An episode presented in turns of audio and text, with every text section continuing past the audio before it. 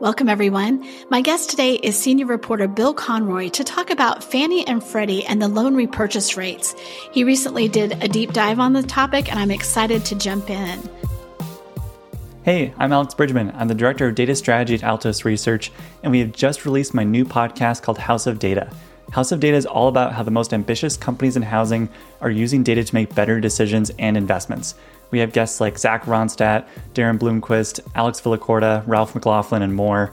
This podcast is designed for housing professionals and executives who want to use data more and build data driven organizations in housing.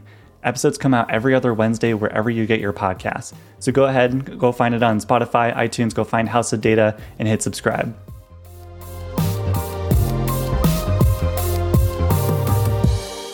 Bill, welcome back to the podcast. Uh, glad to be here. Thanks for having me.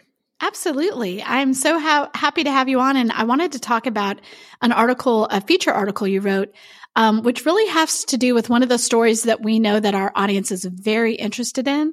And that's in the loan repurchases that Fannie and Freddie are doing. And so um, I'd like to walk through that article. So the, the headline there is Fannie and Freddie face dilemma in loan repurchases. So let's first start off talking about what is this dilemma that they're facing? Well, and it's it's kind of a dilemma that that falls onto the lenders as well. Uh, as part of its charter, FHFA and the GSEs that oversees Fannie Mae, Freddie Mac, you know, and Ginnie, which is a little different animal, but this story focused on Fannie primarily and Freddie as well. And the dilemma is that uh, by mission, uh, the GSEs are, are, supposed to be making uh, loans to underserved borrowers, I guess is what you would call them, low to middle income borrowers that tend to be a little higher credit risk. Um, and uh, the other part of their mission, which conflicts with that, is they're supposed to protect the taxpayers from those credit risks. so, where that's showing up, uh, at least in the opinion of some of the housing experts I talked to, is uh, when you look at loan repurchases. Basically, are a, a, kind of a funny animal in the sense that they're they're subject to what I would describe as a pipeline effect. So all these huge volumes of loans that were made in 220 and 221, um, particularly 221 now, are still rolling through this pipeline as new loans from 222 come on and now 223 and the um, Fannie and Freddie, their quality review teams are, you know, reviewing those loans and, you know, picking out the ones that violate, in their opinion, the um, rep and warranty uh, agreements that that the lenders sign, you know, with these loans. So uh, if they have even you know, apparently minor defects are even being uh, kind of brought to the front now, uh, which is one of the concerns of the of the MBA um, there's a framework they agreed to uh, about how to handle uh, loan defects that kind of is a a, st- a, graduated process, so you don't jump right away to a repurchase demand. But anyway, to get back to my main point is the the, the volume of repurchase loans that are coming through the system now. It, has been if you look at the numbers which we just got from from um, Fannie um, for as of the end of the first quarter of, of this year. That's the most current. But you can see 220, there were about 1.1 billion in repurchase demands. 221, it went up to 1.5 billion. And remember, that's the heat of the boom when everyone was really busy, and even the uh, Fannie and Freddie uh, likely didn't have time to, to do the full quality review on those loans that they that they wanted to because there's so much volume. So then 222, we see there's, you know, it jumps to 2.1 billion in repurchase demands. Um, and, you know, that, that year, uh, Fannie's volume, this is Fannie only, dropped to 539 billion compared to 1.3 trillion the year before. So basically in half, like we're seeing across the industry. So as, as loan volume is, is dwindling, like declining literally from the $4 trillion levels of 220, 221 down to half of that now, even less, loan repurchase demands are increasing and primarily because of that pipeline effect where, you know, loans, you know, that were from prior years are coming through this year as well as this year's loans. Um, there's less volume. So Fannie and Freddie have more time to do the quality review. Some have suggested that they've increased their sampling. Apparently, they're doing about 5% of sampling a month, I was told.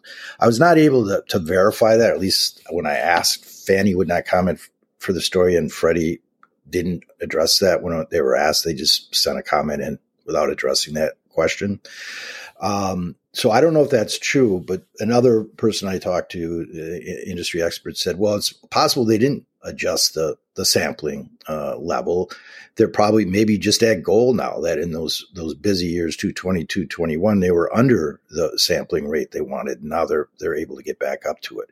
But whatever's happening, it's pretty clear that the, the rate of purchases, along with the volume, is increasing, based on an analysis that was done by Sterling Point of the numbers. So that's kind of the picture. So you've got, and, and the problem with this is these these uh, if a loan repurchase demand is is you know successful and, and, the, and the lender has to buy that loan back, they're not only buying it back with you know warehouse line money, so they're they're buying it back uh, uh, with with interest.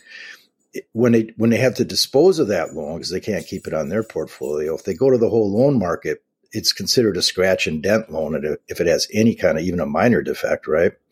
Like a, a DTI, a debt to income ratio that isn't quite right, or appraisal value. And those seem to be the two they're arguing most about, which can be somewhat subjective. They argue about the underwriting method that was used to calculate DTI, um, or they're arguing about the appraisal that was used. And, and, and both of those can be a little squishy, according to the folks I talked to. But even those kind of loans, if they're if you got to repurchase them, you purchase a million dollar loan, so you got to come up with a million bucks to do that. Uh, it's and, and you're paying interest on that. Then when you dispose of it in the whole loan market, you're getting 65 cents on the dollar. So you're taking taking a hit uh, both ends. And you know, if you got to do several or more of those loans for for a small to mid-sized lender, that that's a that's a problem, especially in this environment where they're already losing five hundred dollars in every loan they make based on the MBA average. So that's the dilemma the industry is facing, and and then on top of that, there's a, another level of of activity going on where the repurchase demands are settled short of an actual loan repurchase.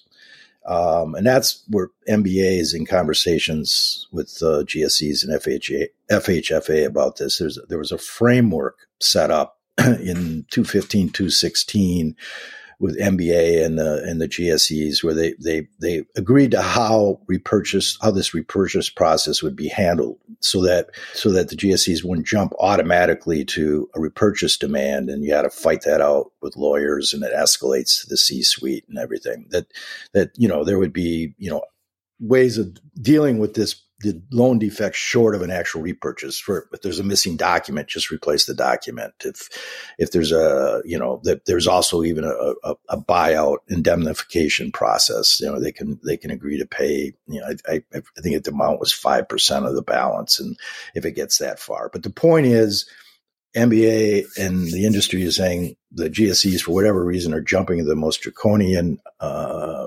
option in that framework, not really following that framework. Um, they're going right to the loan repurchase, even for minor defects. And even lenders that are able to win that, the, the amount of money and time that's spent fighting those repurchase demands is problematic. So those are the two levels of it. One where you actually have a a loan repurchase that you you know you, didn't win and you got to buy it back and take you know you take a bath on it. And uh, you know the, the, the the kind of short of repurchase settled short of repurchase where you're still spending a lot of time and money fighting it.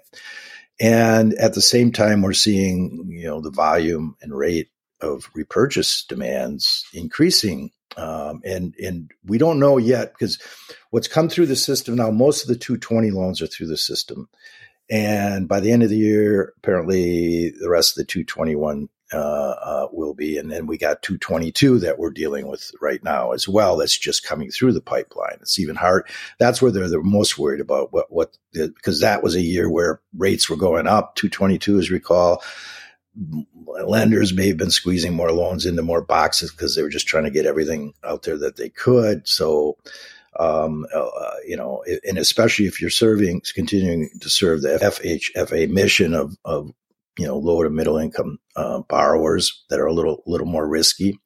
Um, you know, it's a kind of a perfect storm. And in fact, the Sterling Point did an analysis. They looked at uh, FICO scores, you know, over uh, uh, this four quarter period um, through the first quarter, and yeah, the, the the there's a divergence that loans with with lower FICO scores, which are going to be riskier, um, had higher repurchase rates than than loans with uh, higher FICO scores. Now both went up, but the the the, the low, lower FICO score um, loans went up, you know, like at twice the rate, and the same thing kind of manifested itself when you were looking at LTV loan to value. Only it wasn't as a big a differential, but it was it was still there. The higher risk loans seemed to be you know pulled out and reviewed uh, with greater frequency.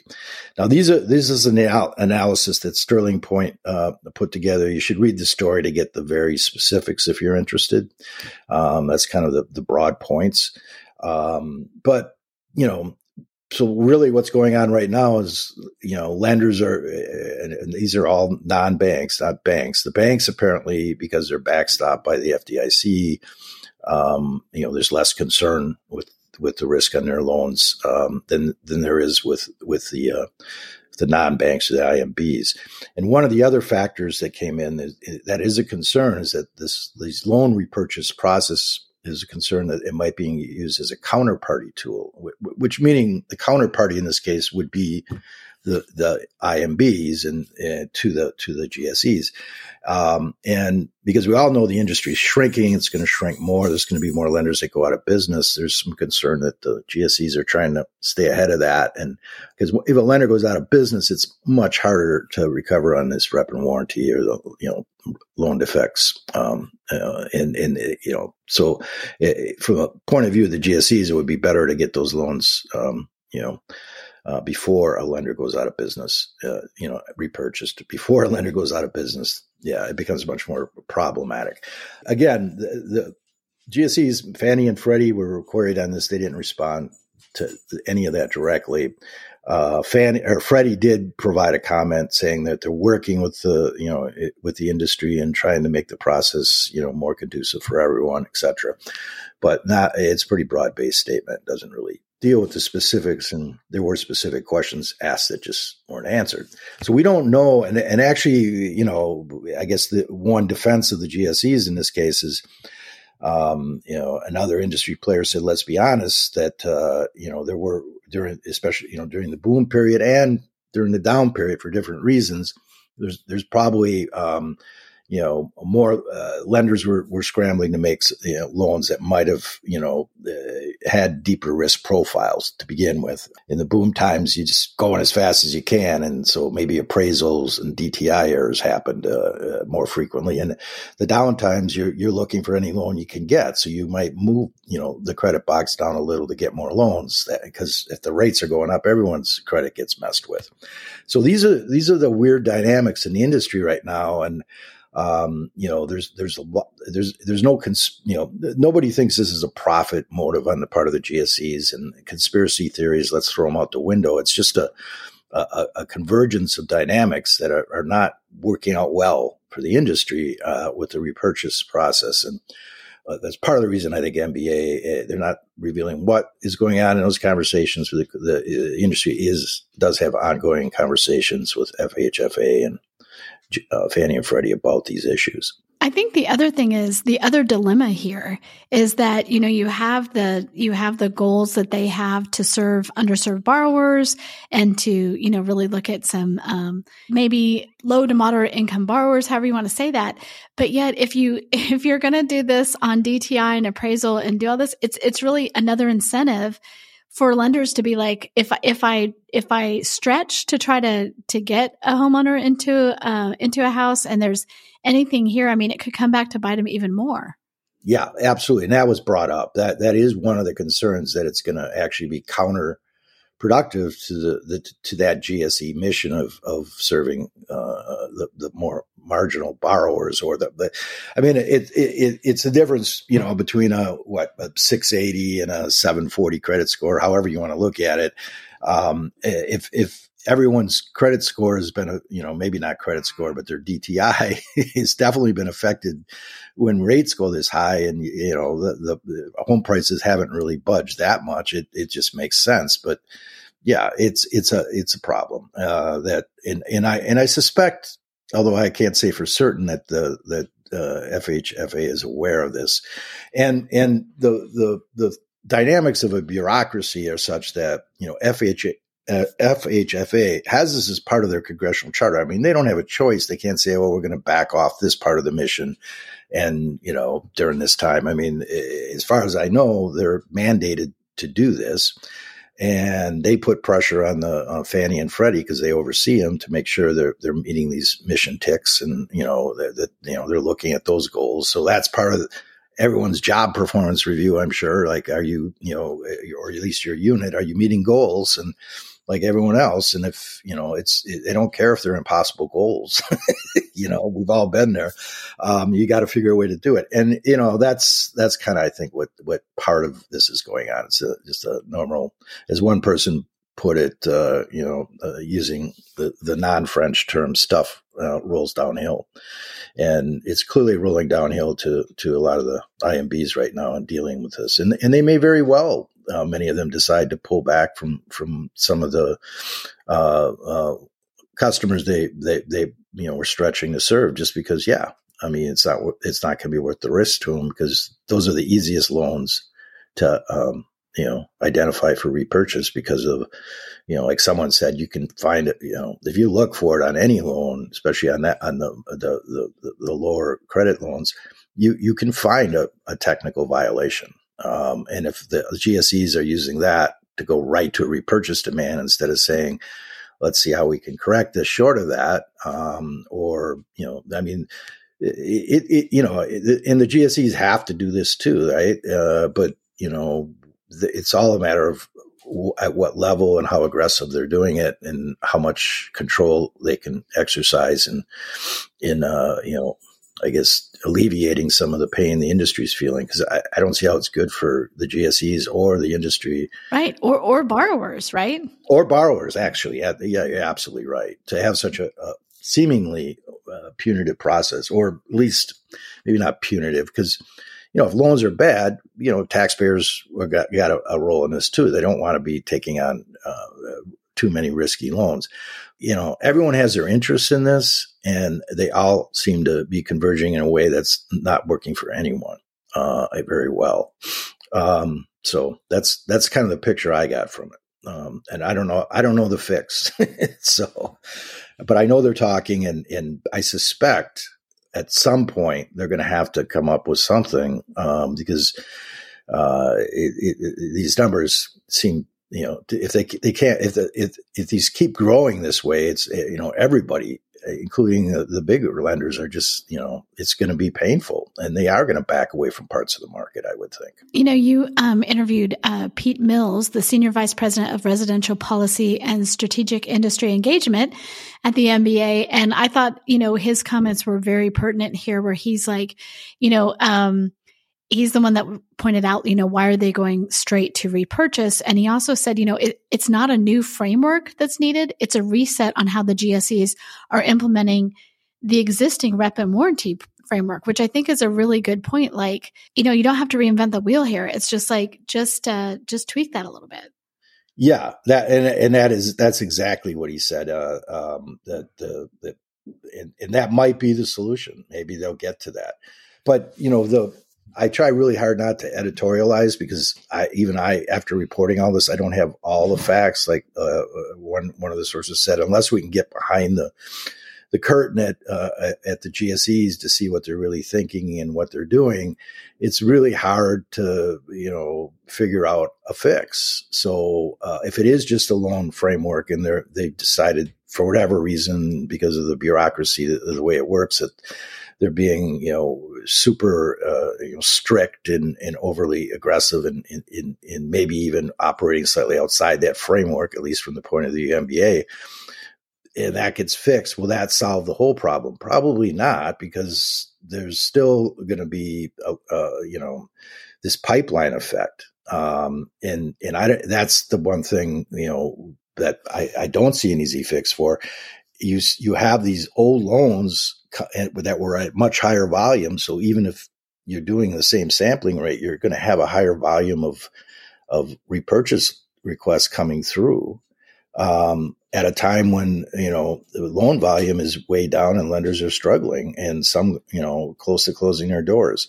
So it's it's it's kind of like you know the flood you saw coming hitting you, and once it's here, it's even if you adjust the framework, how do you fix that? How do you how do you you know space out those per- repurchase requests so they're not hitting such hard high volume at such a bad time? I don't know, but that that seemed to be part of the problem too. So there's there's this this front end problem, which is what the MBA is talking about, like you know let's stick to the framework and not make lenders jump through a lot of hoops that they shouldn't have to jump through when when there isn't going to ultimately be a repurchase that there, there's going to be a solution short of that. And then there's the other part which is yeah there's there's these loans you can't work out. They're going to be repurchased there's going to be a demand for repurchase because the defects are serious enough um, and it's just you know kind of the pile on effect. You know you had you know 221 loans at a huge volume where you're going to have a much higher volume coming through. And then on top of the 222 loans where you, you know, the rates were going up and there's probably more risky loans than normal there. And they're all hitting now. And then you got the 223 loans coming. So that's, that's a, that's a dip, more difficult one to solve.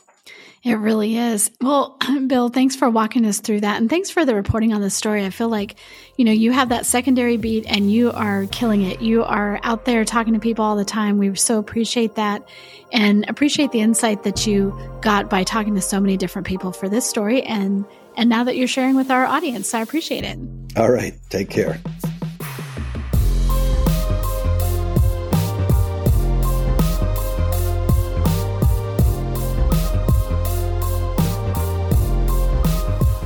Thanks for listening to HousingWire Daily. If you haven't already, we'd love for you to take a minute to rate the show or leave a comment. We'll see you back here on Monday for more news and insight.